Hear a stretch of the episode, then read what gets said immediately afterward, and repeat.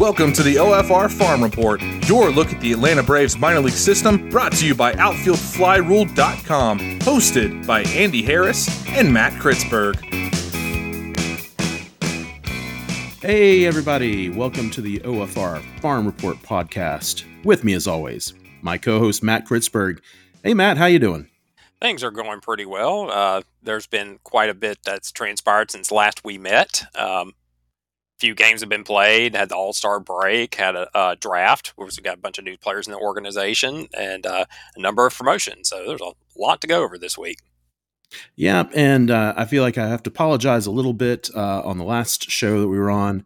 I uh, indicated we would do two shows on draft week, and I was close. I only missed it by two. We just should have taken the under if you were betting on it in Vegas. Yeah, uh, uh, due to some uh, circumstances outside our control, we were not able to do a show. So uh, we're hoping to make up for it a little bit. We're going to be talking a lot about the draft uh, on this one, um, about who we took, um, who we liked, um, who we didn't like. Though I don't, I don't think there's anybody I didn't like. Just uh, no, just some some I don't. I, I hate him. You can tell it's already the worst pick ever.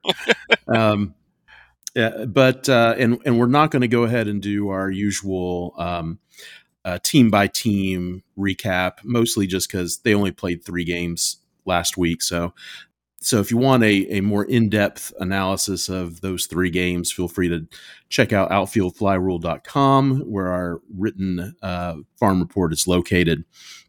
But we did want to uh, point out a few uh, high performers uh, for this last week. Uh, Matt, uh, Cody Milligan came back off the uh, IL, and he'd been there since late April. Um, had a good weekend. Yes, he did. Uh, three multi-hit games right off the bat, and got back to his same aggressive style that he's always played. Uh, really good weekend for him, and he was already off to a really strong start before he got injured. I don't know if you ever heard the the story of how he got injured, but uh, he related on the uh, Mississippi Braves podcast that uh, after a, a, tough out he had made uh, in a game, he went to the dugout, threw his bat, and it rebounded and hit his knuckle and busted it, and that's what has kept him on the injured list for this time. Uh, the uh, Huascar Ynoa is somewhere uh, smiling proudly.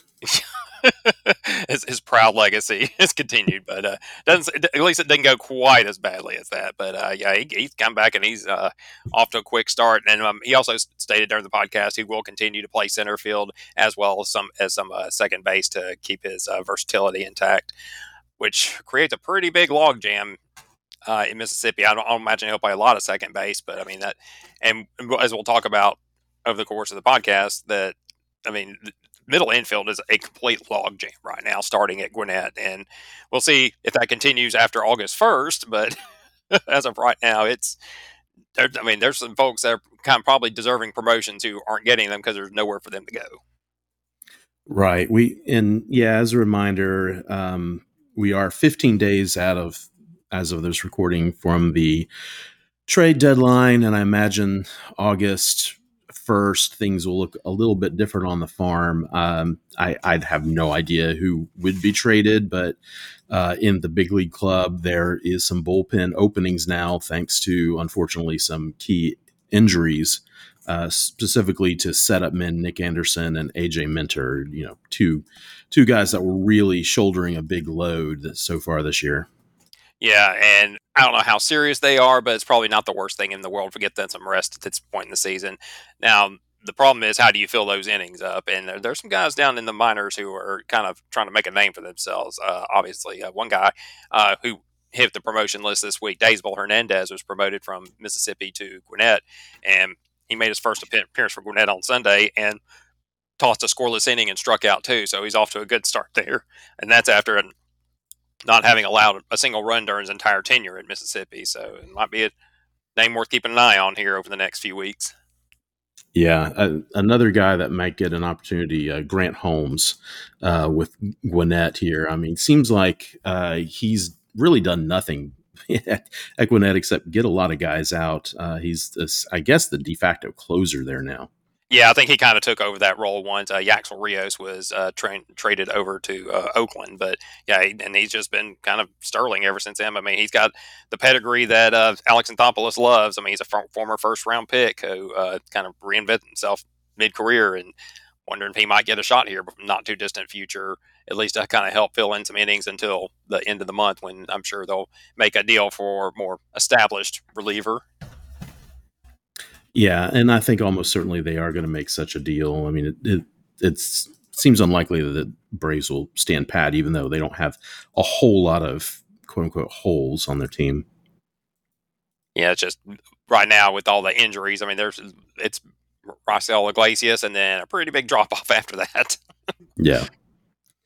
All right, and um, some guys kind of farther down in the organization uh, wanted to point out. First of all, um, there was a three promotions this past week. Um, Tyler Owens uh, and is moving from Rome to Mississippi, and then coming up from Augusta, two guys that we've been talking about a lot over the last couple weeks: uh, Jorge Bautista and Spencer Schwellenbach, moving on up to Rome. Well,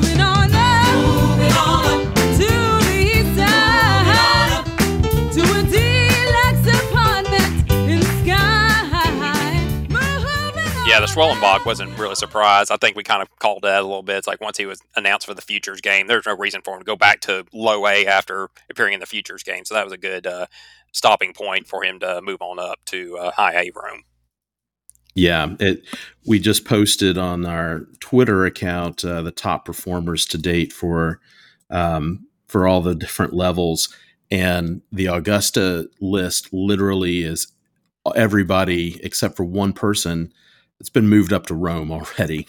so uh, it and that one person is Justin Janas, who was our OFR position player of the week. Uh, he has a three game streak of multi a multi hit game uh, streak going right now. He's leading the Carolina League in hits, and he is second in batting average. Um, yeah, and quite frankly, I'm not sure what's keeping him in Augusta um, I did finally go to Augusta uh, the weekend before last, and uh, I can tell you just just if I was just judging purely on hit tools, uh, Janas would probably be the only one I would currently give anything over like a thirty right now. Yeah, and even then, he doesn't have a lot of power, but I mean, he can pop some extra base hits and um, at least be productive in that sense. But obviously Augusta will be getting some reinforcements in the not too distant future with all the uh, recent college draftees. Hey everybody, this is Future, Future Andy. Andy. As in the process of editing this, uh, we did receive word Justin Janas has been in fact pr- been promoted to Rome. So congratulations, uh, Justin Janas, uh, for moving on up. Now back to your previously recorded program. Yeah, I, I don't know what the timing of that is going to be. The the Braves tend to be pretty aggressive with that on that first you know that first couple months after signing. I suspect everybody will eventually will start in the fcl but some of those guys will move really quickly up into uh, augusta. And um, you know especially some of the position the college position players which they, except for one they all were. Yeah, I mean, there'll be guys that they might get a, a, cup of coffee in the FCL. They might be down there for a week and move them along. right. In Rome, let's talk a little bit about Nacho Alvarez, who is a kind of uh, almost by default now, I think the consensus top position player, at least in the Braves organization. He continues to hit well. He's hit well pretty much all season long. And then just in the past few weeks, he's really starting to hit for power as well.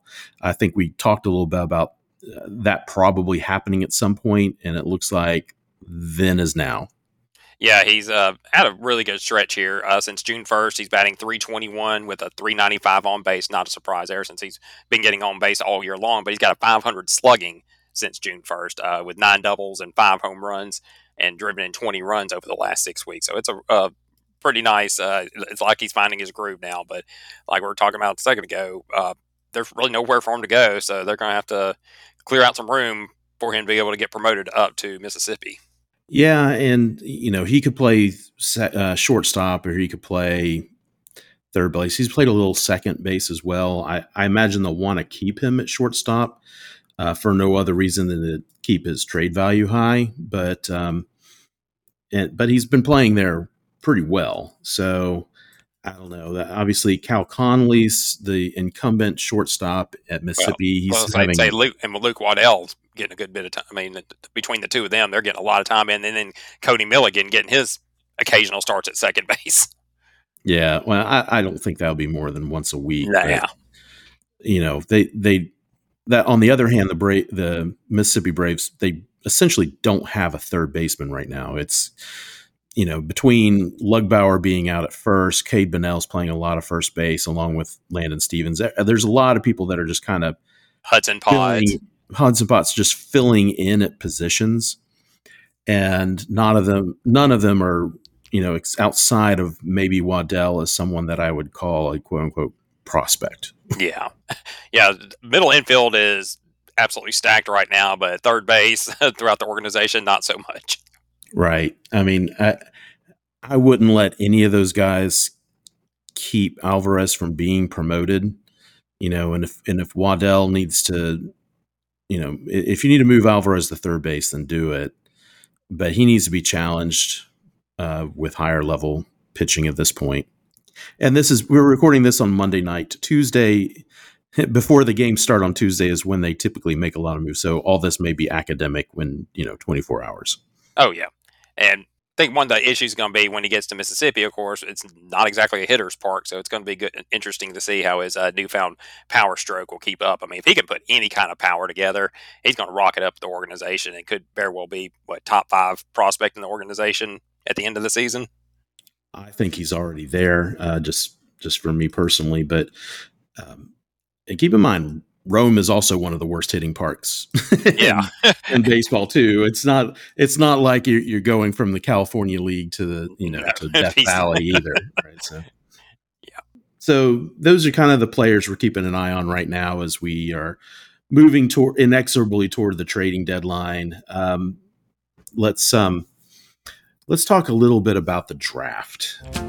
Well, it's a 49, 50, 51, 52, 53, 54, 55, 56, 57, 58, 59 automobile. It's a 60, 61, 62, 63, 64, 65, 65. I don't know. First, before we talk about anybody specifically, how do you think this is? This is obviously the first draft in the post Dana Brown era. Dana Brown he ran the 2019 through 2022 drafts. So four drafts. And I think you and I both agree that his tenure as vice president of scouting was a tremendous success.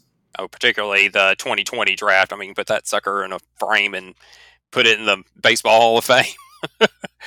but uh, yeah, you can tell. I guess um, there's no real front man. It doesn't seem now. I know, I know Ronit Shah was um, kind of the face of talking about the draft, but it sounded like it was more of a group effort this time around than it has been over the last few seasons.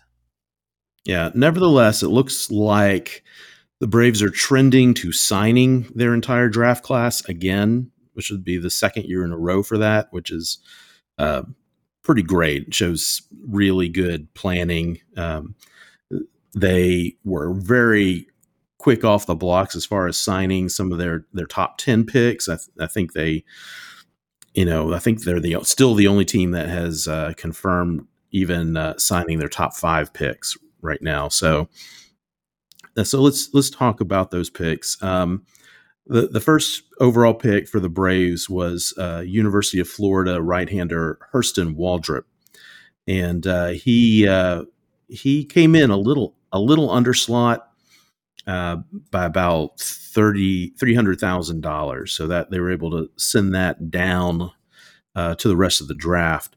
Uh, but the scouting report on Waldrep is really good, I, and I think under more, uh, most circumstances he would have been, you know, a top ten, top fifteen pick in most drafts. Yeah, but there's some very real command issues there, but I don't think they're in any hurry whatsoever. On, in fact, he, he may see very little, if any, competitive pitching this season. I mean, he, he might. I'd say he'd probably get a cup of coffee in the FCL just to throw an inning here and inning there. But uh, I'm sure they're to take him to the labs and put him to work, um, overhauling his delivery, but try to keep all this uh, same stuff that he has intact. I mean, it's it's a very solid pick, especially for where they're picking in the draft these days. Yeah, and when you you know that the, they really like it when you can come into an organization already with a couple of plus pitches and reportedly his slider is already plus, and the pitch that everybody talks about is that uh, split finger changeup or fork ball or whatever you want to call it. Um, Fangraphs had a really. Please cool tell me you have the quote. yeah, I, I, will. I will pull up the quote. Uh, Fangraphs had a, had a really cool uh, analysis of of that pitch, and my favorite line from it is um, Waldrep splitter or split change or fork ball is a grotesque, hateful thing. It drops ferociously because the very air is disgusted by it and will not hold it aloft any longer than is necessary. That sort of writing deserves a Pulitzer and a Cy Young. yes, uh, that's by Michael Bauman, writing for Fangraphs, and that's it, that was beautiful. I mean, it's it's almost poetry. So, uh, I'm excited to see this atrocious pitch that the air uh, cannot um, cannot bear to hold aloft for very long. uh, it it is reportedly just uh, uh, an enormous strikeout pitch, but it's it's interesting because the Braves. What they typically do when they have uh, a pitcher with a pitch like that is basically take it away from them. I remember um, Spencer Strider coming up, and for the first several levels, he did not throw his um, his slider at all. He was only fastball changeup, uh, at least through Augusta, and I think he threw a few more sliders in Rome. Uh, but they really wanted him to work on his fastball command above everything else, and I suspect there's going to be a similar playbook for Waldrep. Yeah, because these guys at the low A level are probably not going to have any idea what to do with this pitch anyway, and they're just going to be hacking away at everything. So, might as well concentrate on what he does need to work on to help broaden his arsenal and get his command down. Yeah, and I'm just gonna, I'm just gonna speak my truth right here. I've seen low, low A, high A hitters against even average changeups and they just corkscrew themselves in the ground. I I'm actually to the point where I'm now actually a little suspicious of pitching prospects that rely on changeups to get through low A level, um, which is maybe why I hold back a little bit on on some prospects that have a you know have a good changeup. Now, major league hitters have tr- trouble against really good changeups as well, right? So oh, yeah. it, it it's not necessarily a you know, it's like, oh, he throws a changeup. He's probably not that good of a pitcher or anything like that. That's that's not what I'm saying at all. But if that's what they're primarily throwing, um, then I may be a little more cautious about their prospects. Yeah, I mean, this isn't exactly a uh, Jared Shuster type scenario where his in Shuster's case his changeup is his calling card, but he has also got a fastball that barely hits 90 miles an hour. So I mean, this is a completely different case. I mean, Waldrep can go mid to high 90s, and I mean he's got what about four deep arsenal right now of a couple of really plus pitches and a couple more that probably aren't too far away from it. Yeah, there's um, you know, fastball, splitter, slider little bit of a change up, but uh, that didn't, you know, a straight change, but that doesn't seem like a, you know, obviously if you have the the split split change and it's that devastating, you kind of don't care about your straight change, right? So, um, yeah, so I was pretty excited about this pick. Um, I, I, they may they may be a little slower with him than obviously everybody's slower than Spencer Strider, right? I mean that was a you know, he and AJ Smith Shawver j- just rocket up the system, you know, so fast it made another guy who went up the system very fast and Jared Shuster looked like he was standing slow, right? Yeah. Is standing slow a thing? Good enough for me. Okay. Uh, one thing that concerned me initially, I mean, before they announced the pick, I thought they might try to uh, go with an underslot pick in the first round to help spread some money around because um, they're working with a they're working with a considerably less money than they were last season, uh, about two million dollars less, and is roughly, I believe, about twenty percent lower pool than they had last year. So they were going to have to be a little more judicious on how they spent that money. If everybody recalls, uh, the Braves made a trade during the draft last year, right before, where they got uh, uh, with a competitive balance pick from the Royals in exchange for um, Andrew Hoffman, C.J. Alexander, and Drew Waters, and that added a considerable amount of money to their draft pool. And they did not have that this year. They did have the comp pick from losing Dansby Swanson that helped out some, but uh, they they had to be a little more careful of how they spend the money. Yeah, well, it, and it turned out the first round was a little underslot, so that helped. Um, and I think it maybe later down they they were able to choose some guys with a little bit higher ceiling, maybe had a little bit more leverage. Um, they, they did do some senior signs to uh, mitigate the the impact on the draft pool a little bit, but you know it wasn't all that you know basically all through the through the later half of day two. But we're getting our, ahead of ourselves. Um, second overall pick, and this is probably I don't know, just seemed like it was the most controversial pick. Um, Drew Hackenberg, uh, right-handed pitcher from Virginia Tech, and and I I can tell you that probably the the controversy is you go to his baseball reference page and you look at his senior or his uh, junior year. I guess I'm sorry. If you look at his last year for Virginia Tech, it's a fairly high ERA. Uh, he allowed a, a, bunch of guys on base. Uh, but this is a case where it seems like the uh, the stat line scouts um, probably have it wrong, um, and we know that the Braves at least don't care so much about that. Uh, they are primarily focused on the metrics, that is, you know how how hard you throw, what is your spin rate, what you know, how often do you miss barrels, how often do you miss bats, uh, you know that sort of thing. And then also um, you know what the scouts are telling them.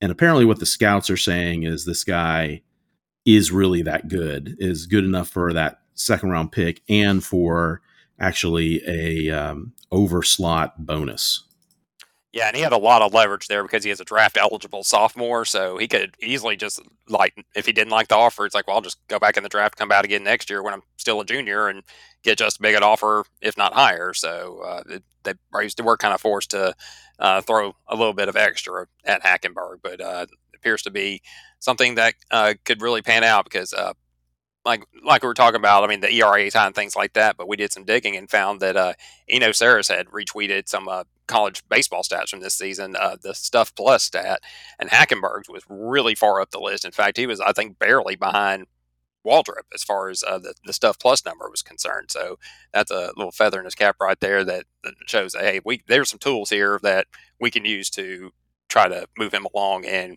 develop that arsenal. Right, and as as you hear from Braves development when they speak at all, they're always pushing process over what is it? They're pushing process over results. Right. Right. And Hackenberg's process is fine. Um, a lot of the a lot of the baseline stats that you may see is also apparently uh, impacted by reportedly Virginia Tech just having an atrocious infield defense. um, and this is, of course, uh, Hackenberg's a, uh, a sinker slider pitcher, so he you know relies on getting quick outs, getting ground balls, converting those ground balls into outs, and that last bit was apparently a problem. Yeah, so that's it. You got dig a little deeper on some of these guys to see what others see in them. But I mean, you see a second um, round pick like that. I mean, it definitely was not an underslot type situation. In fact, whatever money they saved on Waldrep went straight to Hackenberg and then some. Yes.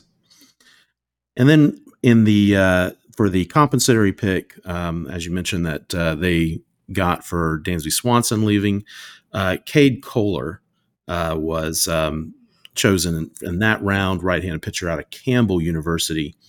So um, this is another big stuff guy. Uh, one of the best four seam fastballs that was rated in the draft by most pundits. Uh, pretty good slider. Um, he's already kind of getting some Spencer Strider um, comps a little bit with that. Um, violent delivery, and uh, you know already people wondering if he's going to have to be a reliever. Um, I believe this is definitely a guy that we're not going to see much of this year. I suspect that he's going to go to the FCL and um, you know go through that workshopping process and and smoothing out that delivery. But the arm talent here seems really high. Yeah, uh, um, that that stuff plus list I was looking at at uh, he was definitely behind Waldrep and Hackenberg, but he was still on the list. So uh, yeah, there, there, was definitely something there, and he was another draft eligible sophomore, so they poured some more money into that slot right there. Yeah, he was pretty much right at slot.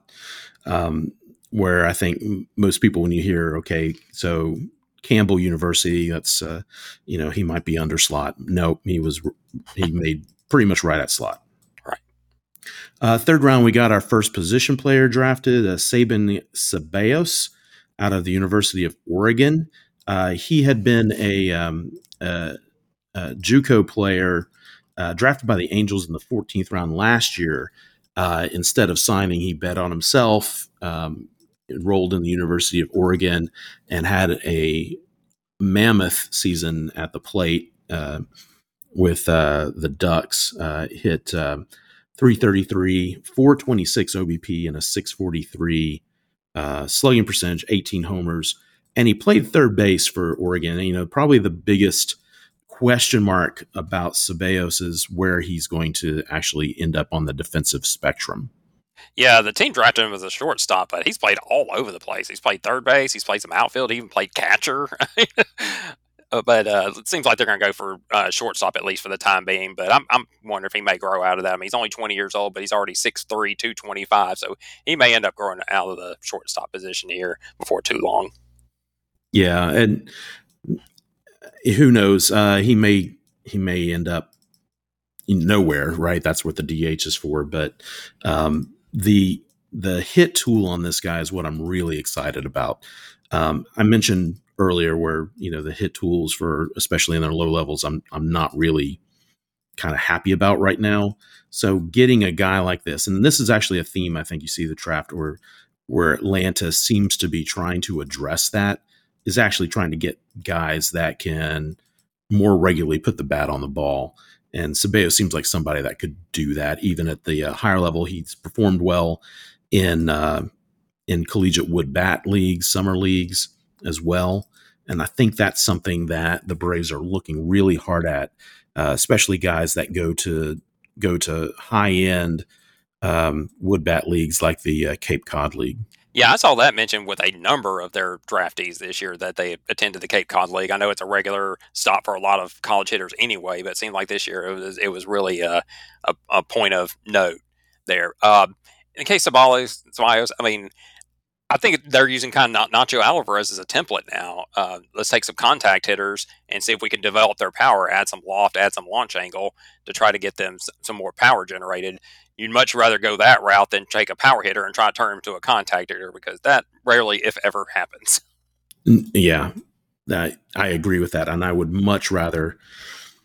I would much rather get a hit guy and develop power than the other way around. It's just it, like I said, it just rarely happens the other way around. Now, sometimes it just doesn't happen. And I'm looking at the spe- specifically, I'm looking at the recently released Andrew Moritz as a guy, you know, who came in at the, you know, with a really good hit tool, and that bore out. You know, he did put the bat on the ball a lot, but just never, you know, a, you know, couldn't couldn't eat enough cheeseburgers to build up that muscle mass, I guess, to get get get enough loft on the ball and get it over the over the fence enough. But I would st- still rather do that than try to get uh you know we've seen so many try to, try to turn Drew Lugbauer into a contact hitter right uh or you know uh, or Cade Bunnell you know there's and even those guys have more value because at least they know the strike zone and, and take their walks right um i'm looking i'm thinking more of uh you know, I, I, don't even want to dwell on it, but but there's there's been a lot of all power. You know, uh, Braxton Davidson. Okay, there's a yeah. recent example, right? Um, where um, you know early on it looked like okay, maybe he's going to hit for power and he'll get on base enough and he'll be valuable. Um, but if you don't if you don't make enough contact, there's no chance of you basically walking and homering your way to the majors. No, because I mean, although power's the way the major leagues is going, you've got to have some sort of on base ability. I mean, the, the Joey Gallos of the world are kind of the exception rather than the rule these days. I mean, uh, although guys like that do tend to get on base via walk sometimes, but you don't want a guy out there hitting 210 and hitting 30 home runs and striking out over 200 times because that's there's a lot of lost at bats and plate appearances in there. Right, and and Joey Gallo's an excellent hitter. If if you take him and put him in Double A, he'd be hitting 320. Right, right. He's only a 210 player, 210 hitter in the major leagues because he's facing the best pitchers in the world. Right. All right. Um, so in the fourth and fifth round, the Braves pick up their only two prep uh, draftees, and both of them got um, pretty good bonuses. Uh, let's see. Uh, the fourth round pick, uh, Garrett Baumann, right handed pitcher out of Hagerty High School in Florida, um, picked up a, a $747,500 bonus. That's about, um, that's a little over $200,000 over slot. And then Isaiah Drake uh, was the fifth round pick, outfielder out of North Atlanta High School.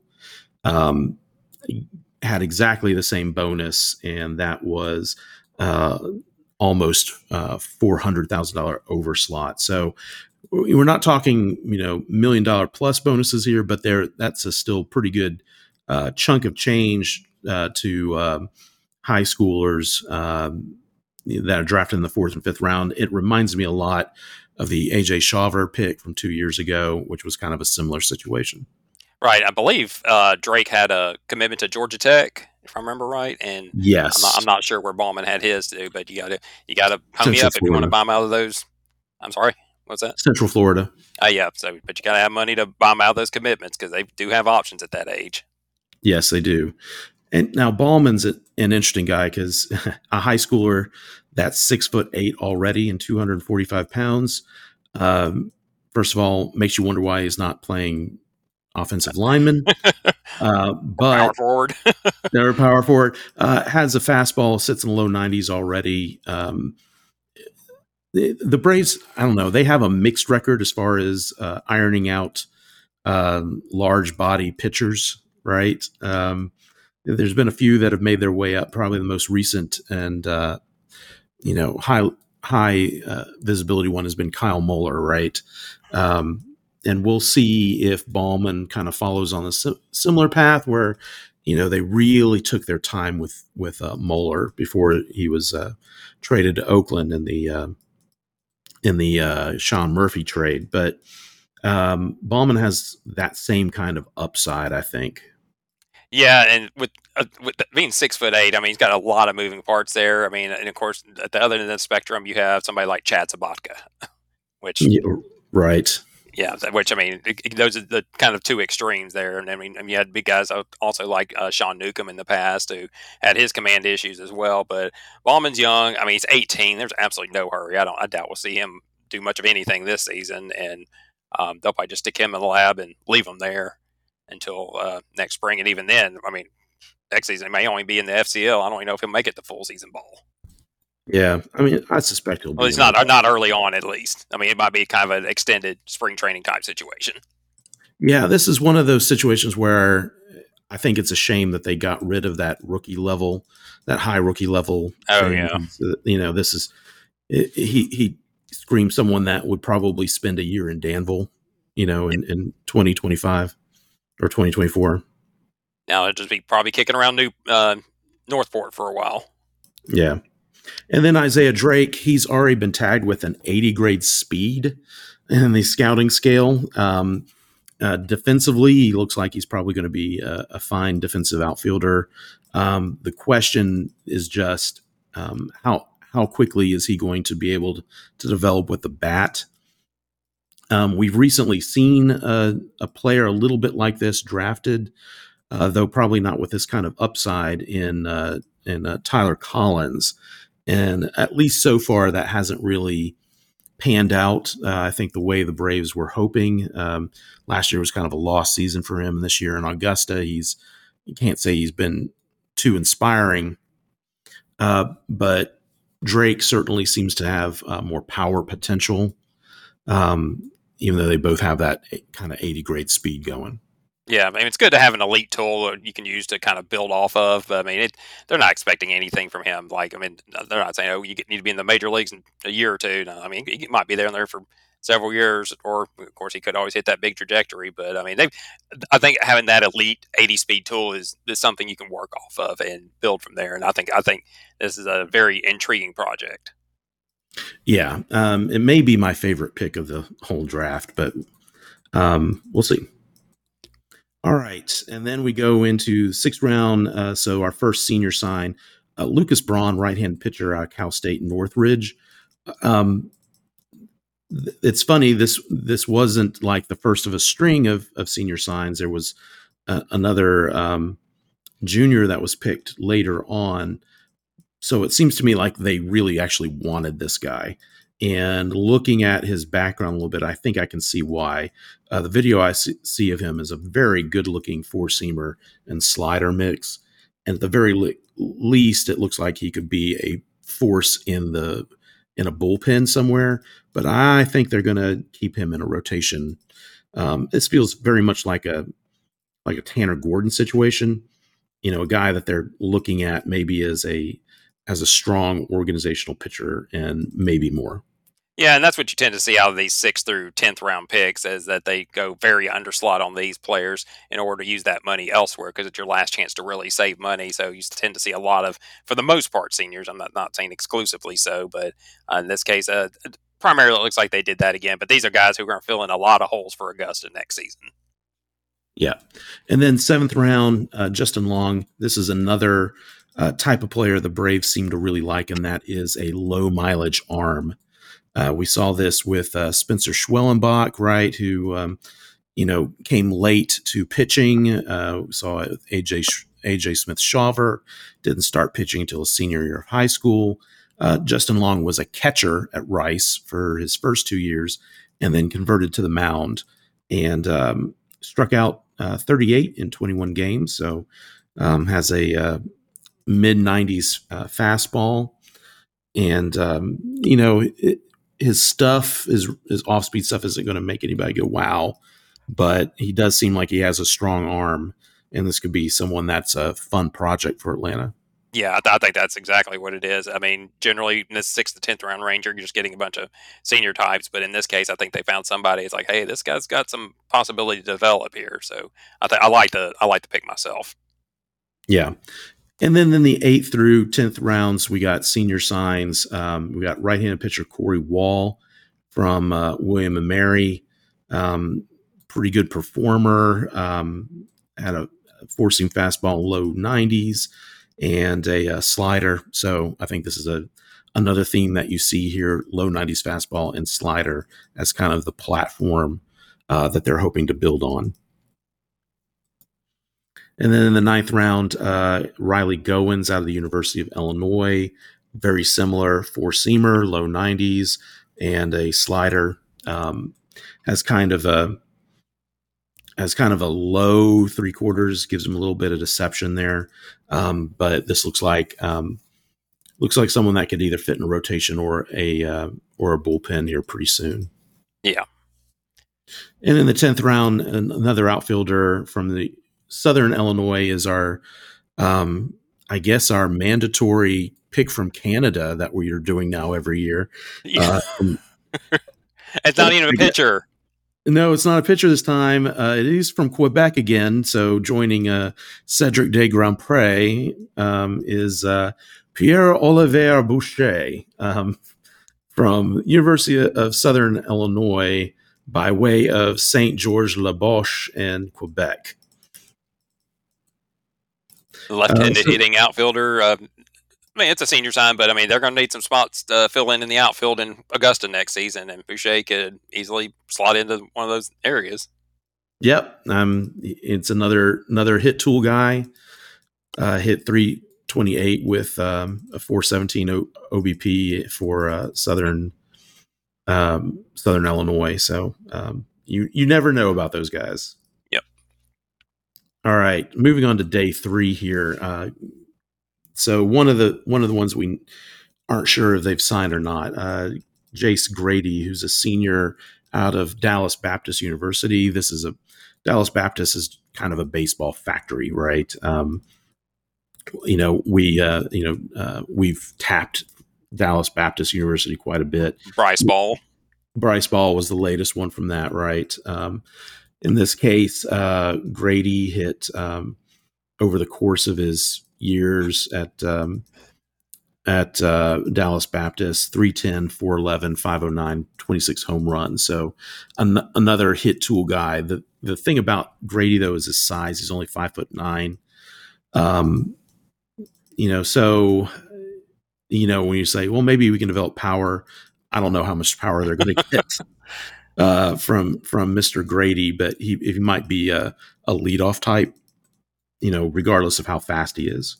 Yeah, I mean, those kind of guys are needed throughout every organization. So that's not a. I mean, not everybody that's of that stature ends up being Jose Altuve or Ozzie Albies. Sometimes you need some guys who can field, play all three outfield spots, and uh, maybe run a little bit. Yeah. Uh, the number 12 pick was Brady Day. He's another Cape Cod guy. In fact, I just saw today he was named to the uh, this year's uh, Cape Cod All Star team. So, uh, congratulations to Mr. Day. Um, second baseman, but he's also he's basically played all over. Um, second base probably his best spot, but he's played short. He's played third. He's played first. He's played outfield, um, and he's coming from Kansas State University. Uh, so probably a utility option, right? Um, they the Braves definitely value versatility. So he's a guy that can probably move up through the organization simply through his hit tool and by being versatile. Yep. Now, number 13, I think, is a little bit more interesting than maybe the other day three guys. Uh, th- third baseman, though he's played some other infield, uh, Will Verdung. Uh, he's a Juco guy um, that, uh, you know, hit a, had a single season school record this past year with uh, 15 home runs, hit 389 uh, with uh, Junior College. Um, but he also really did well in the collegiate wood bat leagues, most recently with uh, High Point Thomaston, not too far south of Atlanta, um, in the uh, Coastal Plain League. Uh, he continued hitting well there, and this it's just like it doesn't seem like aluminum or wood bat. This guy's just going to hit wherever he going to go, wherever he goes. Yeah, in fact, he had a uh, uh, commitment to Southern Mississippi, which is uh, an emerging power school um, in the Sun Belt Conference, but uh, it looks like they've bought him out of that and got him in the fold. Yeah, so that that's an interesting choice. It'll be interesting to see how they manage with him and um, and the uh, the third round pick, uh, Sabin Ceballos. Um, if they keep Ceballos at shortstop, and I guess maybe Verdig play third, um, but you know maybe that's down the road a ways. I don't know. All right, and then the rest of the draft is, you know, not that interesting to me. Um, not to say these guys couldn't develop or or anything like that, but um, mostly guys that are that are very much more of the project. Hey, we like maybe one or two of their skills. Um, uh, let's start with uh, Mitch Farris, the number 14 pick out of Wingate. Um, he had a really good performance year, 192 ERA as a as a two way player for Wingate in his career, and um, also hit very well. But the Braves will only uh, use him as a pitcher. Um, a guy that we know pretty well, Wayne Cavadi, uh, formerly of uh, Talking Chop, uh, now you know writing for all bunch of uh, news organizations, um, and pretty much you know nobody knows D two baseball better than him. Uh, I'm going to quote him here one of my filthiest pitchers in D2 this year. And that's basically due to his ability to miss bats. So um, if Wayne Cavadi likes a guy, he's usually pretty good. Yeah, and that's and this at this point in the draft, that's a solid project to um, be able to bring into the fold. Yeah. Uh, for example, Cavadi was on Bruce Zimmerman long before I think anybody ever heard the name, right? And uh, and the Braves drafted him, and he was a big component to the um, you know Kevin Gausman trade later on with uh, Baltimore, and he's still kind of an up up and down guy for Baltimore right now. Yeah, in fact, I think he's done uh, a little time at the major league level so far this season. Yeah. And then uh, 15th is uh, David Rodriguez, right-handed pitcher, uh, San Joaquin Delta College. Um, struck out 140 guys and walked only 26, which is good. So, uh, you and your again, fancy, you and your fancy analytics. Yeah, you know, striking out guys and walking fewer guys is generally a good thing. Again, a low 90s four seamer, good slider. So we have a type. Yes, we do. Uh, Isaac Gallegos was the 16th pick out of the University of New Mexico. This is the second draft we've taken someone out of New Mexico, though not the same college. Um, Ian Mejia was last Ian season. Mejia, right, right. Ian Mejia was the other one. So, um, so we do we do apparently have a scout in New Mexico, and he seems to be good enough at his job that he's getting some guys signed. Um, he um, Gallegos uh, was uh, is a two seamer and slider guy, so a little bit different, just a bit. And then uh, seventeenth uh, pick, uh, Cade Kern, outfielder, Ohio State University, uh, another hit tool guy, um, hit seventeen home runs in his uh, tenure at Ohio State, six foot, 200 pounds. Um, probably the Braves think they can get more power out of him. That seems to be a recurring theme in this draft. Yep. Uh, 18th round pick, Cam McGee. Um, he's kind of another all over the infield guy. And, um, you know, was, you know, transferred from Arizona State where he wasn't getting a lot of playing time uh, went to Washington State, where he did get some playing time and had his best offensive season. Uh, hit 297, 387, uh, 395. Um, has some bloodlines as, as, well. His older brother played in the NFL with the uh, Cleveland Browns and the Tampa Bay Buccaneers. If anybody remembers Brandon McGee. And then 19th pick, we got uh, Riley Frey from the University of Wisconsin. Um, guess what he throws? I'm going to say maybe a fastball and possibly a slider or changeup. Um, you're correct on all three of those. In fact, this was a trick question. He throws everything. He also throws a two seam and a curveball. So uh, a five pitch repertoire, which I imagine the Braves will ask him to dial back uh, a bit, dial that that down to maybe three, and really concentrate on three. That seems to be kind of what they do. Um, just a um, you know another guy that uh, worked in the Cape this year, and then finally, amazingly, the only catcher they drafted this year, after drafting four catchers, I think last year, um, Will King out of Eastern Kentucky University. I love this guy's story. Um, so you anybody listening here and paying to the draft would have heard of IMG Academy, which is a prep school, a private prep school in Florida that basically is an is an athlete school, right? It's literally run by an by a sports agency. Yes. And every year a number of baseball players get drafted out of IMG Academy. Well, the the the manager of East Eastern Kentucky coming out of the COVID year was in a bind because he had no catchers. So he thought to himself, you know, all these pitchers get drafted out of IMG Academy. Somebody has to catch them, right? so he calls them up and asks to speak, you know, to their manager and say, "Do you have any any catchers that want to play at the next level?" and got in touch with Will King. Now, the thing is, Will King was only 17 years old when he was recruited to Eastern Kentucky, but he had caught all these, you know, high caliber amateur players at IMG Academy. So he immediately came over and and like straightened out their pitching staff. It's uh, uh, you know leadership skills reportedly off the chart. Uh, he is a three year collegiate player, and he's still only 19 years old. That sounds like a guy that Augusta could use next season. yeah. Um, he's also in the Cape Cod League. In fact, he's on the same team as Brady Day and uh, he's hit 354 uh, in the Cape Cod League. So wooden bats don't seem to phase him. Um, you know, high quality pitching doesn't seem to phase him. Um, I'm really interested to see what comes of Will King, 20th round draft pick here.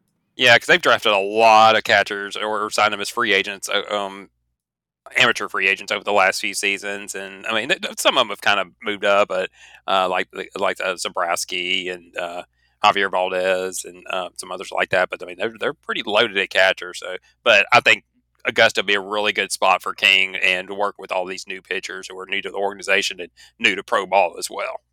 Yeah, yeah.